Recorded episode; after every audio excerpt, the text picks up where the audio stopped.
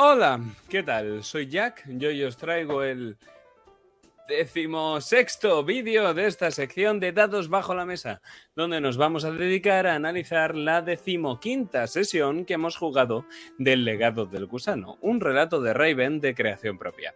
Una decimoquinta sesión que ya tenemos subida al canal, así que si has caído en este vídeo de casualidad, pues te recomiendo que vayas a ver la partida y luego vuelvas a este vídeo, porque si no te vas a comer infinitos spoilers. Me he puesto el día. Si no sabes de qué va esto, pues tienes una presentación de dados bajo la mesa en el canal, para la que te dejo ahí abajo un enlace en la descripción. Así que te lo miras, te enteras de qué va la vaina y luego ya vuelves aquí y disfrutas. Feedback. Al final del acto 2, en la sesión anterior, les pregunté qué era lo que iban a hacer en el acto 3, más allá de los deseos, un poquito una charla así más informal, pero yo tomando notas. En función de lo que me fueron diciendo y de lo que querían conseguir, yo eh, fui haciendo pequeñas rutas, como si fueran indicios de mini enigmas para ir resolviendo determinadas cuestiones. De esta forma, estructuré las tres siguientes sesiones del acto 3 teniendo un único protagonista para cada sesión, quiero decir, y resolviendo un enigma de cada PJ en cada sesión, para que todo el mundo tuviera su sesión en la que fuera protagonista, mientras que las siguientes sesiones que quedan las reservo más para el propio desenlace, el acto 4. Así, la sesión 15 queda para el enigma de Roxanne, la 16 para el enigma de Gabriel y la 17 para el enigma de Arthur, siendo 18, 19, 20, 20, bueno, las que sean, para el desenlace, para lo que sería el acto 4 de la trama principal, esto es Jakub, libro y larvas. En cuanto al feedback de la sesión anterior, no me gustas está el mío, el que percibí que desde la iglesia en adelante, muy probablemente por cansancio de mi mesa, había sentido una falta de fuelle, poca emoción, muchos silencios, como si tuviera mis jugadores dormidos o como si mis jugadores estuvieran esperando que otro que no fuera ellos llevara la voz cantante. No me ha vuelto a pasar en las sesiones que hemos jugado desde entonces, entonces espero que se quedara en eso. También es que hemos hecho sesiones más cortas desde entonces. Luego Iván también me dijo, como no me gusta, que él esperaba un poquito más de Sion, que después de tanto tal, pues que Sion había estado un poquito por debajo de sus expectativas, esperaba más tiempo allí. No pasa nada porque la primera visita de Sion no es la que extingue Sion, todavía nos queda algo por allí, entonces Iván, tenlo en cuenta. Por otro lado, Sergio eh, me comentó que no le moló eh, que la relación Gabriel y Roxanne pareciera haber retrocedido como lo hizo en la sesión 14, sobre todo respecto a la sesión 9, donde parecía que ya ambos habían conectado gracias al luto por Emily. Era algo que también me preocupaba a mí, porque no quería caer en lo mismo del exilio alemán, de los personajes enfrentados entre sí, y que al final, como uno gana, otro pierde, y eso al final no es deseable. Me preocupaba, por tanto, pero parece que se solucionó apropiadamente en esta sesión, sobre todo porque dejamos que el tiempo entre la 14 y la 15 pasaron algunas semanas, creo que tres, que el tiempo limara esas asperezas de esas relaciones que se habían creado, que eran narrativas, pero también tenían un componente metanarrativo. En cuanto a deseos, el deseo de Iván, enfrentarse con Adam y acabar redimiéndolo. Algo pues que tendré muy en cuenta en posteriores sesiones. Un deseo muy parecido es el que tiene Sergio, que quiere redimir el alma de Marcela Corbus a partir de la empatía con su dolor, algo a la que dedicaremos también siguientes sesiones, muy concretamente la suya personal sobre su enigma. Bien, diseño. Más que por empezar con el propio combate, que es más una cosa de dirección, sí que destaco que en cuanto a diseño, eh, yo diseñé el sótano para que hubiera dos entradas a partir del mismo, una a partir del estudio emparedado y otra la de la cocina. Menos mal porque en esta sesión va Arthur y tira toda la cocina, entonces las escaleras ya no existen y el único acceso a partir de al sótano es mediante ese agujero que hay en el estudio emparedado. Un agujero pues que tiene todo el sentido que esté ahí porque al fin y al cabo las larvas vivían en el sótano y se alimentaban de los animales en el estudio emparedado. Entonces era lógico que tenía que haber cierta conexión entre los dos puntos de la casa. Importante también, muy destacado, que es Arthur el que protagoniza la elipsis después del combate que lleva a la reunión familiar. A mí él me quita la batuta en ese aspecto. Había justo hecho una acción de vocación, tenía él toda la autoridad narrativa y de hecho es él el que se siente todavía con la suficiente autoridad narrativa como para transicionar mediante esa pequeña elipsis en la que ya están en el salón hablando todos. La conversación familiar que tiene lugar en esta sesión no es como la conversación familiar de la sesión 14. Esta no es una conversación para ponerse al día de lo que ha pasado, porque toda la sesión 14 han estado juntos los propios personajes. Aquí tienen que asimilar todo lo que ha ocurrido y hacer un plan de acción para el futuro. Ahora tienen el libro, ahora todo ha cambiado. Ahora tienen ya claras ciertas vías por las que pueden ir y pueden hablar de lo que quieren hacer o no hacer. Es muy distinta. Como ya digo, se han limado esas asperezas familiares y mientras que la conversación familiar de la sesión anterior fue muy conflictiva, está todo lo contrario. Al fin, Gabriel y Roxanne se unen gracias a Emily. Tras esta conversación familiar tenemos la última escena de Augustus Tamerlane. ¡No! Algunos de los personajes mm, favoritos del público, yo lo sé. Esta es la tercera y última vez que aparece el espectro para contestar las preguntas de los Corvus, su misma descripción de siempre, su música de siempre. Y mm, de nuevo, vuelve a advertir sobre Marcela, al igual que hacía Emily, al igual que hace el espejo en la sesión anterior. Em, es sustancial, sobre todo a este principio del acto 3, que Marcela es la amenaza que tiene Gabriel. Marcela va a matar a Gabriel, por eso le da unos tres días. En tres días, Gabriel, estás caput. Así, Augustus también da el indicio del exorcismo, que es la solución de esto mismo. Ya sabemos lo que tenemos que hacer. Para quizá en el futuro redimir a Marcela, tenemos que salvar la vida de Gabriel hoy, y esto se hace mediante el exorcismo. También importante que en esta escena Roxanne se ofrece voluntaria a hacer el hechizo, lo cual pues tendrá su relevancia en siguientes sesiones. También damos información sobre el otro lado, y que para cruzar al otro lado hay que morir primero. No hay un modo de encontrar un espectro que esté allí más que muriendo para cruzar al otro lado. Esto, que aplica a Emily, aplica también a otros espectros, lo cual es una cosita que deberíamos de recordar para el futuro. En cuanto a diseño, también destaca la dramatiquísima escena sobre Grace User, con esa Grace User en la cama, prácticamente incapaz de hablar, con una fiebre altísima, moribunda el drama, más que hace a la propia Grace, se desarrolla en primer lugar entre Gabriel y Arthur, que están presentes en la escena. No está nada mal, yo no lo esperaba, no esperaba tampoco que Gabriel fuera a estar en la escena, a lo mejor estaba Roxanne, no sabía muy bien cómo iba a ser, si iba a ser meramente introspectivo o si el drama ya lo iba a traer el propio Rufus cuando viniera.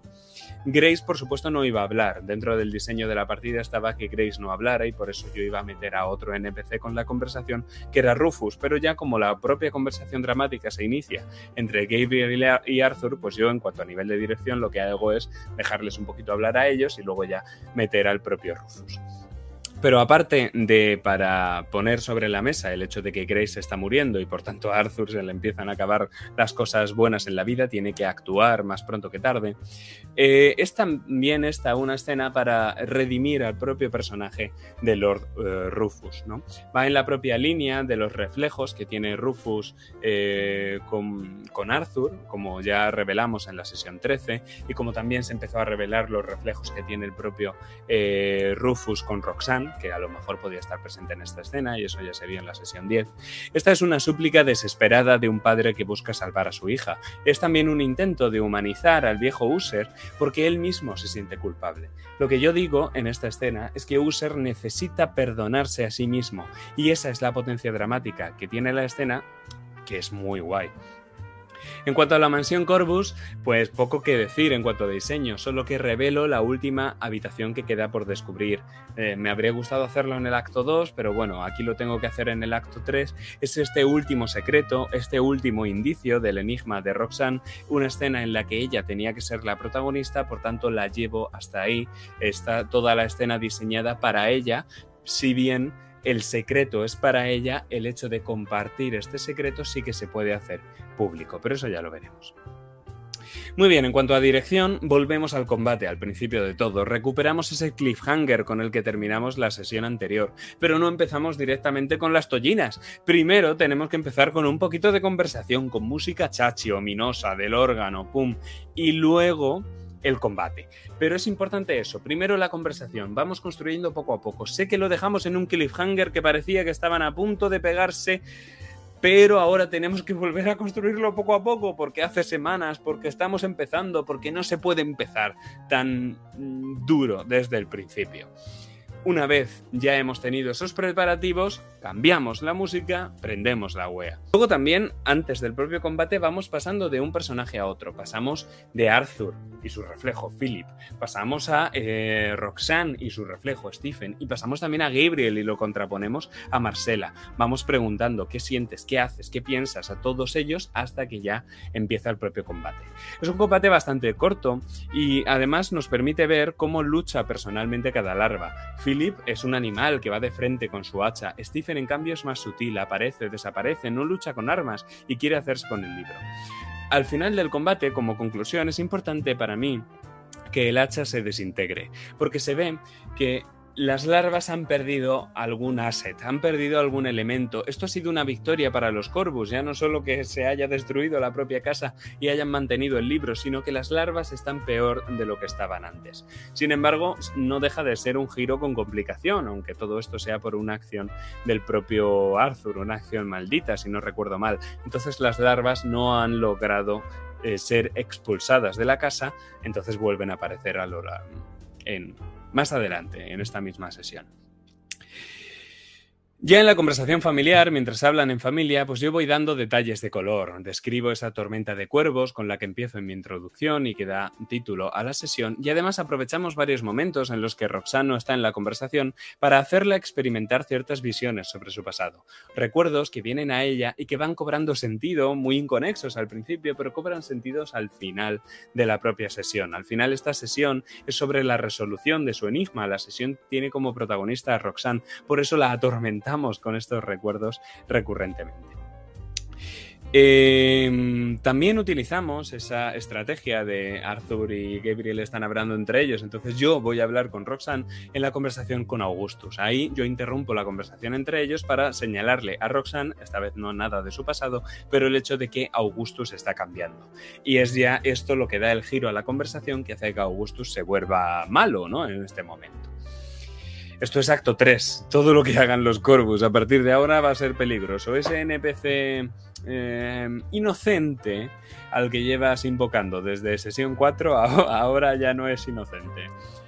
Em, pero tenemos que seguir avanzando. Yo sigo recordando que en la sesión anterior me faltó progreso, que fue una sesión muy larga y eso estuvo mal. Entonces Justo después de esta escena les dejo un poquito de tiempo para recuperarse y entonces, ¡pum!, meto un mensajero, interrumpo la escena para avisar de Grace User. Grace está muriendo, vámonos a esa escena. No puedo permitir que se me vaya de tiempo.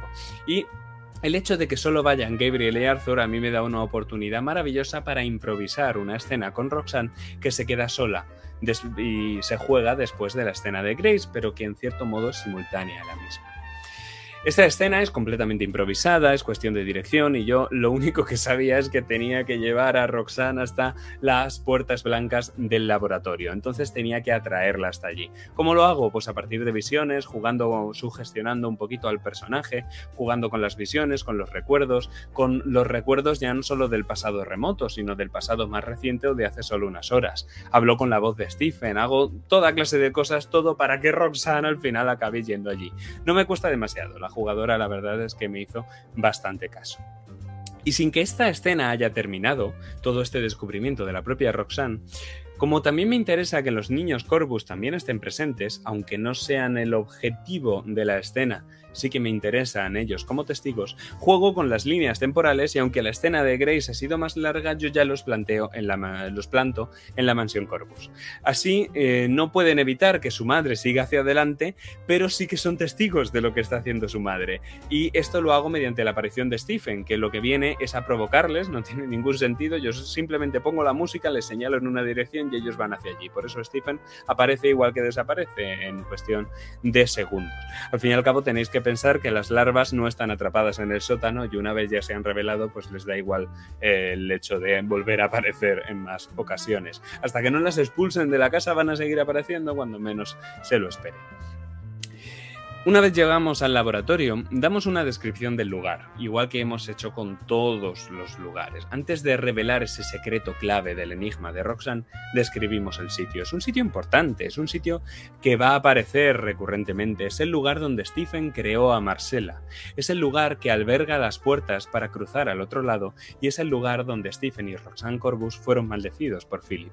Es un lugar lleno de rituales. Entonces primero tenemos que describir cómo es todo este lugar, damos el color y luego revelamos los grandes misterios que tiene este lugar. En primer lugar, que Roxanne fue maldecida aquí, al tiempo que revelamos que en el centro de la sala está el pelo de Emily Corbus, por tanto fue ese pelo el que Stephen usó para crear a la propia Marcela, pero esas no son todas las revelaciones, puesto que una vez que se ha asimilado esto por parte de la propia Roxanne, yo utilizo el color. Y es que es el color de las puertas que se iluminan y el fuego fatuo el que utilizo para transicionar hacia la siguiente revelación.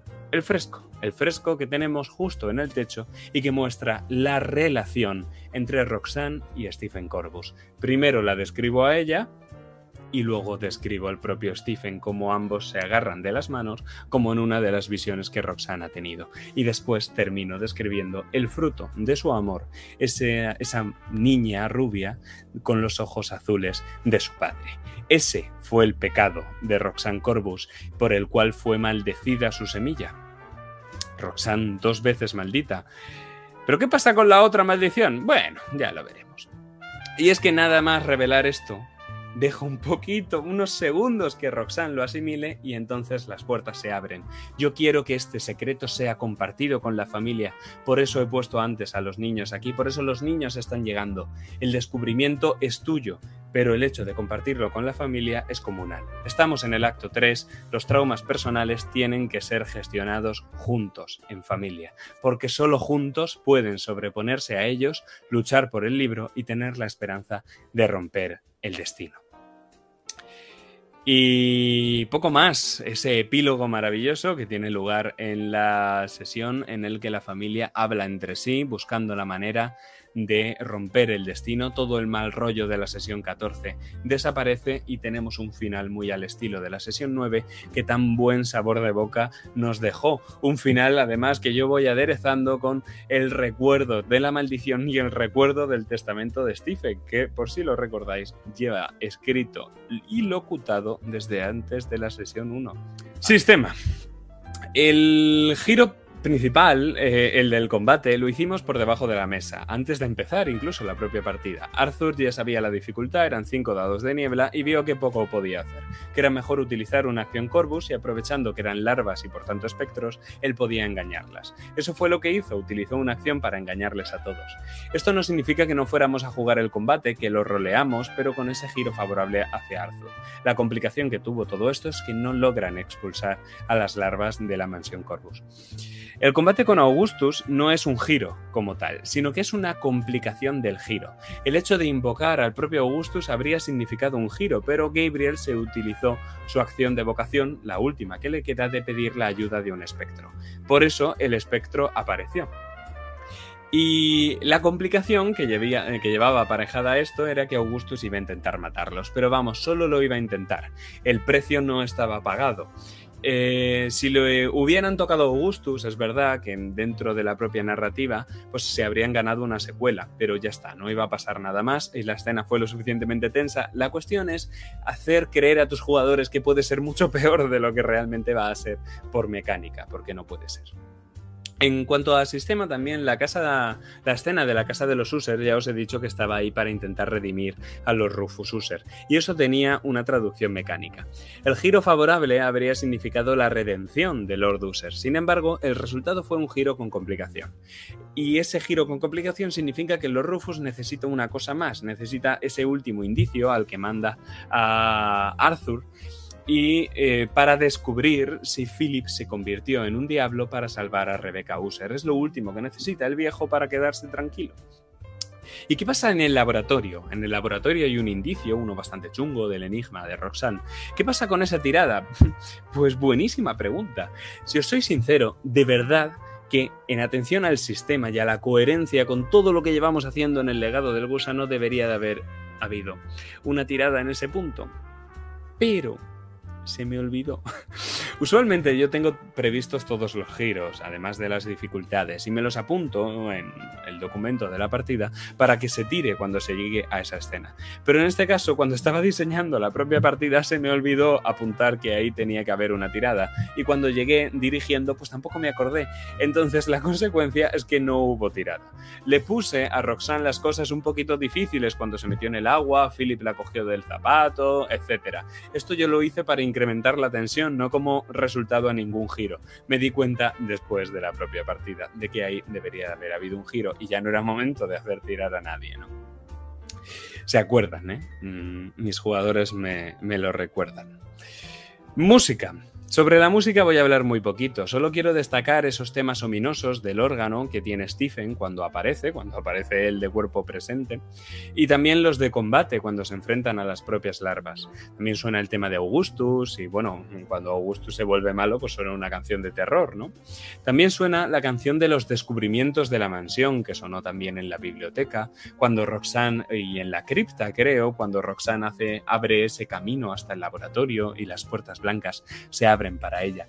Y por último, y lo más importante, ese tema musical para la revelación de la relación entre Stephen y Roxanne que Cometa me había pasado horas antes, eh, Your Name creo que se llama, y es un tema que en su estribillo repite constantemente Roxanne, Roxanne, Roxanne. Así que nos viene como anillo al dedo. No sabíamos que lo necesitábamos, pero lo necesitábamos. Solo suena una vez, pero no necesita más. Es precioso, es dramático y pega que ni pinta. Pero eso va a ser todo por hoy, así que ahora decidme. ¿Volverán a encontrarse mis amigos Corvus con Augustus Tamerlane? ¿Qué quieren realmente Stephen y Philip del libro? ¿Cómo pueden evitar la muerte de Grace? Y quizá lo más importante, ¿sigue amando Stephen a Roxanne Corvus? Pues esas son algunas de las preguntas que nos hemos planteado en esta sesión y que vamos a ir desvelando a partir de las siguientes. Así que nada más que decir, damas y caballeros, nos vemos muy pronto en la próxima sesión del legado del gusano.